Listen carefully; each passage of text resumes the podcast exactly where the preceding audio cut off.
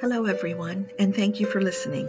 This is my first podcast, so I thought that I would just tell you a little bit about myself and my harp music. But first, I want to thank you all for listening to my music, following me on Spotify, and sharing my playlists.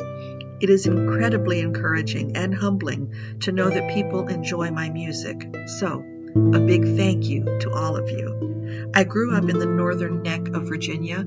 I live in northern Indiana now, but I have very beautiful memories of my life in Virginia. I grew up about three miles from a small town called Farnham and six miles from another small town called Warsaw. The little Methodist church, Calvary United Methodist Church, between Farnham and Warsaw on Historyland Highway, is where I developed my first fascination with music. The church had a little Hammond organ and a small choir. My mother sang in the choir, and she would let me sit beside her in the choir stalls so long as I behaved myself, which I usually did because I was entranced by the music and by the little organ. I loved sitting close to Blan, the organist, and watching her play.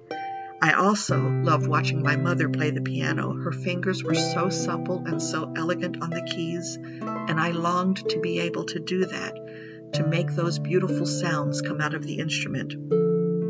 After about a, a, year of incessant begging for piano lessons and teaching myself with some of my grandmother's old piano books that I found in the piano bench, my mother took me to my first piano lesson, and my love affair with music was firmly established. Each instrument I tried and played, whether it be piano, flute, oboe, organ, a bright and glorious world of sound was opened up for me. I came late to the harp, and it was more an issue of practicality rather than fascination with the instrument.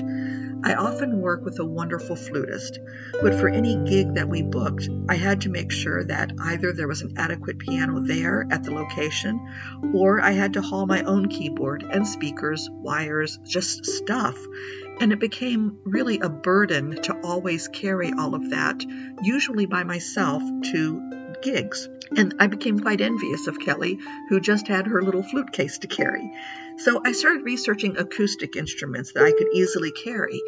I discovered the lever harp and became utterly captivated the first time I pulled a string.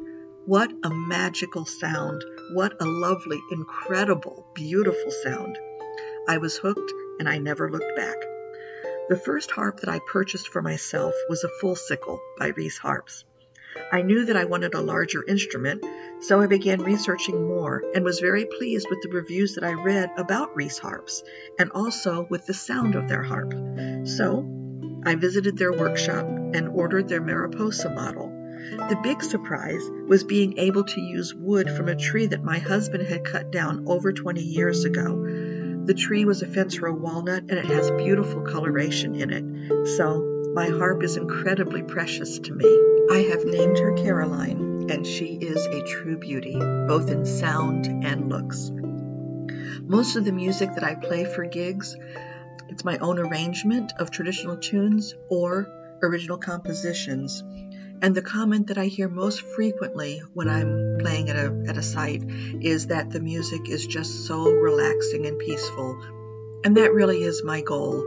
We live in a world that has a lot of stresses, a lot of anxieties, a lot of problems. And if I can bring a little bit of beauty and calm to someone's day, then I think I've done a good thing. Thank you all for listening, and I will talk more next week about how I arrange music and how I compose. See you next time. Bye bye.